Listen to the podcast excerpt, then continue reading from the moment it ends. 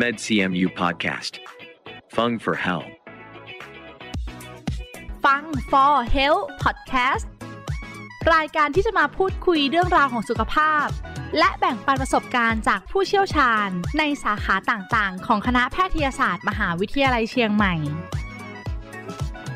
เพราะสุขภาพที่ดีเริ่มได้จากตัวเรา สวัสดีค่ะ ขอต้อนรับทุกท่านเข้าสู่ฟัง For Health Podcast รายการที่จะมาพูดคุยเรื่องราวของสุขภาพนะคะ แล้วก็แบ่งปันประสบการณ์จากแพทย์เฉพาะทางในสาขาต่างๆ ของคณะแพทยศาสตร์ มหาวิทยาลัยเชียงใหม่ค่ะ อยู่กับดิฉัน ฟ้าธัญลักษณ์สดสวย นักประชาสัมพันธ์ คณะแพทยศาสตร์ มหาวิทยาลัยเชียงใหม่ เรื่องที่จะมาพูดคุยในวันนี้นะคะ เป็นเรื่องของโรคกรดไหลย้อนค่ะ เราต้องกินอาหารยังไงล่ะคะ เมื่อเราเป็นโรคกรดไหลย้อน ปัจจุบันค่ะ การใช้ชีวิตของคนเราเนี่ยเปลี่ยนไป ต้องตื่นแต่เช้าไปทำงาน กลับบ้านดึกดื่นนะคะกินอาหารก็มีมื้อดึกเข้ามาค่ะ แล้วก็เข้านอนเลยนะคะ เพื่อที่จะได้มีแรงตื่นไปทำงานในตอนเช้าต่อ แต่สิ่งเหล่านี้ค่ะกลับเป็นพฤติกรรมที่กระตุ้นทำให้เกิดโรคกรดไหลย้อนขึ้นได้ โดยง่ายค่ะ ผู้ป่วยโรคกรดไหลย้อนเองเนี่ยนอกจากจะต้องปรับพฤติกรรมในการใช้ชีวิตแล้ว ควรปรับพฤติกรรมในการรับประทานอาหารด้วยนะคะ นอกจากนี้ค่ะ การรับประทานอาหารที่มากเกินไป อย่างเช่นการกินบุฟเฟ่ต์นะคะ ก็อาจจะทำให้เกิดโรคนี้ได้เช่นกัน เนื่องจากคนส่วนใหญ่มักจะกินในปริมาณที่มากกว่าปกติค่ะ เพื่อให้เราได้รู้สึกว่ามันคุ้มค่านะคะทำให้กระเพาะเนี่ยขยายตัวมากขึ้น จนเกิดแรงดันสูง มีแนวโน้มที่ทำให้เกิดโรคกรดไหลย้อนขึ้นมาได้นั่นเองค่ะ ซึ่งวันนี้นะคะ ผู้ที่จะมาให้ข้อมูลกับเรานะคะ ท่านเป็นนักโภชนาการจากงานโภชนาการ โรงพยาบาลมหาราชนครเชียงใหม่ขอต้อนรับคุณนรมิตบ้านคุ้ม นักโภชนาการ งานโภชนาการ โรงพยาบาลมหาราชนครเชียงใหม่ คณะแพทยศาสตร์ มหาวิทยาลัยเชียงใหม่ค่ะ สวัสดีค่ะ สวัสดีครับ คุณเคนท้าอย่างที่เกรินเข้ารายการค่ะ วันนี้เราจะมาพูดคุยถึง เรื่องของโรคกรดไหลย้อนค่ะ ก่อนอื่น อยากจะมาทำความรู้จักก่อนค่ะว่าโรคกรดไหลย้อนคืออะไรคะครับสำหรับโรคกรดไหลย้อนนะครับ เกิดจากกล้ามเนื้อหูรูดส่วนปลายของหลอดอาหาร ที่เชื่อมต่อกับกระเพาะอาหารทำงานผิดปกติครับ จนไม่สามารถที่จะกันกรดน้ำย่อยหรืออาหารในกระเพาะอาหาร ดังนั้นก็จะทำให้กรดและน้ำย่อยเนี่ย ไหลย้อนกลับขึ้นมาที่หลอดอาหารได้ค่ะและแสดงออกมาทำให้เกิดกลุ่มอาการ แสบร้อนหน้าอก หรือแน่นหน้าอกได้ครับ แบบนี้แสดงว่าคนที่เป็นโรคกรดไหลย้อนเนี่ยต้องมีการระมัดระวังในเรื่องของการรับประทานที่เพิ่มมากขึ้น แล้วมันจะมีเมนูไหนไหมคะ ที่นักโภชนาการเนี่ยแนะนำเลยว่าควรหลีกเลี่ยงค่ะสำหรับกลุ่มอาหารที่ควรหลีกเลี่ยงนะครับ เราก็จะแบ่งออกเป็นทั้งหมด 3 กลุ่มด้วยกันครับคุณฟ้า กลุ่มแรกก็คือกลุ่มอาหารที่มีไขมันสูง และกลุ่มอาหารที่มีไขมันแฝง ยกตัวอย่างนะครับ ก็จะเป็นพวกของทอดครับ ที่ใช้น้ำมันทอดท่วมค่ะ ถัดมาก็จะเป็นตัวพวกนมที่มีไขมันอิ่มตัวสูงอืมอ่าแล้วก็จะเป็นผลิตภัณฑ์จากนมและเนยครับ อย่างเช่นชีสเป็นต้นนะครับ แล้วก็จะมีผลิตภัณฑ์อาหารแปรรูปที่มีไขมันแฝงได้แก่ ไส้กรอก แฮมเบคอน หมูยอนะครับ แล้วก็ถ้าเป็นอาหารพื้นถิ่นหรือว่าอาหารเหนือของเรานะครับค่ะก็จะมีตั้งแต่ไส้อั่ว แคบหมู แหนมอืมเป็นต้นครับควรจะหลีกเลี่ยงนะคะ ใช่แล้ว ก็อย่างไส้อั่วเนี่ย เชื่อว่าหลายคนก็เป็นอาหารที่ชื่นชอบเนาะใช่ครับแต่ถ้ามีอาการกรดไหลย้อนเนี่ย เป็นอยู่บ่อยครั้ง แนะนำว่าควรจะเลี่ยง เพราะว่าอยู่ในหมวดของกลุ่มอาหารที่ไขมันสูงนั่นเอใช่งครับค่ะ แบบนี้ผู้ฟังท่านไหนที่กำลังฟังพอดแคสต์อยู่นะคะ เราสามารถลิสต์ได้เลยนะคะ ว่าเมนูไหนหรือกลุ่มประเภทอาหารไหนที่เราควรจะหลีกเลี่ยง จากนั้นค่ะกลุ่มต่อไปคืออะไรคะครับ กลุ่มถัดมานะครับก็จะเป็นกลุ่มอาหารที่ทำให้เกิดกรดและแก๊สในกระเพาะอาหารได้ครับ ยกตัวอย่างเช่น ของหมักดอง อาหารที่มีรสจัดนะครับ อย่างเช่น รสชาติเผ็ดจัด หวานจัด มันจัด รวมไปถึงเปรี้ยวจัดครับ ค่ะ แล้วก็พวกถั่วเมล็ดแห้งต่างๆ ครับสำหรับกลุ่มสุดท้ายนะครับ ก็จะเป็นเครื่องดื่มครับที่มีคาเฟอีนสูงอืมอ่ายกตัวอย่างเช่น ชากาแฟนะครับ แล้วก็รวมไปถึงช็อกโกแลตโกโก้ด้วย รวมไปถึงน้ำอัดลมที่ค่ะมีส่วนผสมของคาเฟอีน หรือว่าเครื่องดื่มบำรุงชูกำลังต่างๆ ครับ ก็เท่าที่ฟังเนี่ยมีหลากหลายเมนูเหมือนกันนะคะ ที่เราจะต้องหลีกเลี่ยงรวมถึงเครื่องดื่มเองก็ค่อนข้างจะหลายตัวเลยทีเดียวนะคะ เชื่อว่าอาการต่างๆที่มันเกิดขึ้นสำหรับคนที่เป็นโรคกรดไหลย้อนค่ะ เขาไม่ได้เป็นต่อเนื่องค่ะคุณเคนอาจจะมีความอ่าเรียกว่ายังไงอะปล่อยปละละเลยนิดนึง เพราะว่าอาจจะเป็นบางช่วงเวลา ใช่ช่วงเวลาไหนที่เราไม่ได้มีอาการก็ เอ๊ะกินได้แหอาจละจะมีการเผลอเริบ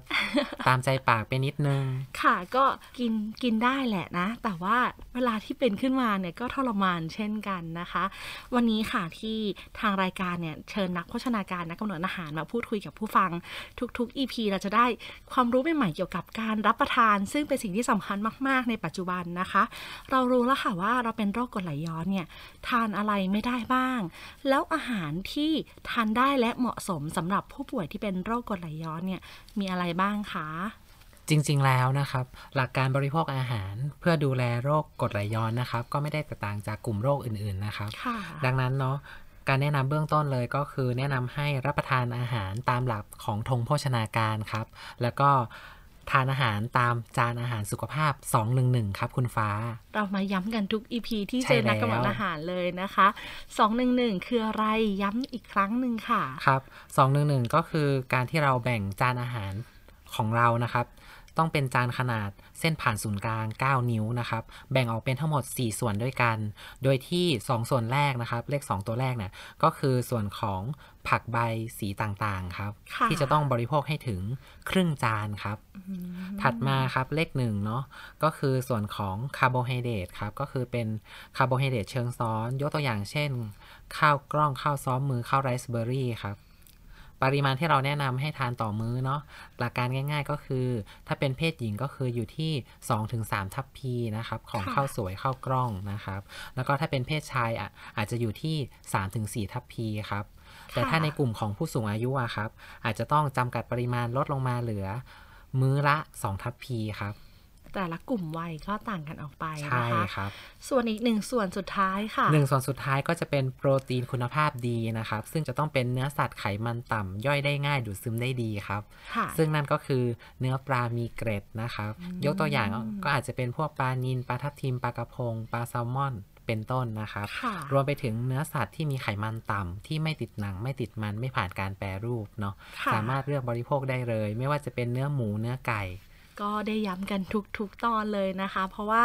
เรื่องของการจัดจานอาหารสุขภาพเนี่ยเป็นเรื่องที่สำคัญมากๆ ไม่ว่าจะมาเป็นโรคไหนนักโภชนาการนักกำหนดอาหารมักจะเน้นย้ำกับเรานะคะว่า ถ้าเราคุมในเรื่องของการทานตรงเนี้ยได้ดี ก็ไม่ค่อยจะมีผลอะไรเกี่ยวกับการที่จะต้องมาห้ามในเรื่องของการรักษาสุขภาพแล้วนะคะ ไม่ว่าจะเป็นโรคใดก็ตาม หรือว่าใครที่ไม่เป็นน่ะเราสามารถจัดจานอาหารแบบเนี้ยได้ในทุกๆวันทุกๆมื้ใช่อเลยแล้วครับแค่เราโฟกัสเนี่ยคนในบ้านนะคะว่าแต่ละกลุ่มวัยอาจจะแตกต่างกันออกไป บาง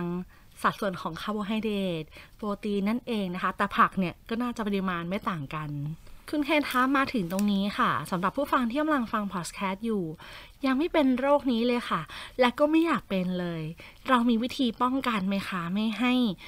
อาจจะป่วยเป็นโรคกรดไหลย้อนค่ะ ครับสำหรับคำแนะนำเบื้องต้นเลยนะครับเนาะข้อแรกเลยทุกท่านนะครับ จะต้องหมั่นดูแลควบคุมน้ำหนักตัวเองครับ ค่ะ หากมีน้ำหนักตัวที่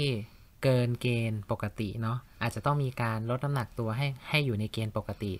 ซึ่งวิธีการคำนวณหาน้ำหนักตัวที่เหมาะสมของแต่ละบุคคลเนาะเรามีสูตรคำนวณง่ายๆเลยครับ คุณฟ้าค่ะสำหรับผู้หญิงนะครับ เพศหญิงเนาะก็เอาส่วนสูงของตนเองครับ เป็นเซนติเมตรตั้ง แล้วก็ลบกับ 105 ครับ ค่ะของผู้หญิงลบหนึ่งศูนย์ห้าใช่สำหรับเพศชายนะครับสำหรับผู้ชายก็เอาส่วนสูงของตนเองเป็นเซนติเมตรนะครับ ลบกับ 100 ครับค่ะ หรือว่าลบร้อยนั่นเอง ก็จะจำง่ายนะคะ ใช่แล้วครับ ค่ะ แล้วตอนนี้ยังมีอะไรอีกบ้างคะ ถัดมานะครับก็คืออาจจะมีการแบ่งการบริโภคอาหารมื้อหลักอะครับ มื้อใหญ่ๆอะออกเป็นมื้อเล็ก ๆ หลาย ๆ มื้อค่ะจากเดิมที่เราบริโภคอาหารมื้อหลักอยู่ที่ 3 มื้อเช้าเที่ยงเย็นใช่ไหมครับ อาจจะต้องปรับพฤติกรรมมาเป็นมื้อเล็ก ๆ เนาะอาจจะเป็นมื้อเช้าแล้วก็มื้อว่างเช้า แล้วก็มื้อเที่ยง มื้อว่างบ่าย มื้อเย็นแล้วอาจจะมีมื้อก่อนนอนเล็กๆน้อยๆอย่างนี้ครับอืมเราสามารถทำได้นะคะทำได้แต่ครัว่าบในคำว่าแบ่งมือเล็ก ๆ ออกมาเนี่ยไม่ใช่ว่าเป็นมื้อหลัก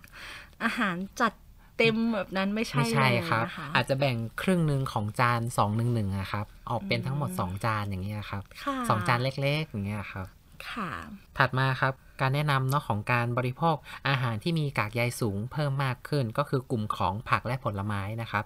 ซึ่งองค์การอนามัยโลกเนาะได้แนะนำให้เราเนี่ยประชากรโลกเนี่ยจะต้องบริโภคผักและผลไม้ให้ได้วันหนึ่ง400 กรัม ค่ะ ซึ่งก็จะสอดคล้องกับธงโภชนาการของเรานะครับ ที่แนะนำให้เราบริโภคผักให้ได้ วันละ 4-6 ทัพพีต่อวัน แล้วก็ผลไม้เนี่ยสามารถบริโภค ได้ตั้งแต่2-3ส่วนต่อวันครับ ค่ะ แล้วก็ถัดมานะครับคำแนะนำถัดมาก็คือ การบริโภคอาหารมื้อหลักมื้อมื้อสุดท้ายก่อนนอนนะครับ ควรจะมีการเว้นช่วงเวลาค่ะหลังจากที่เราทานอาหารมื้อสุดท้ายก่อนนอนไปอะ อาจจะต้องทิ้งระยะเวลา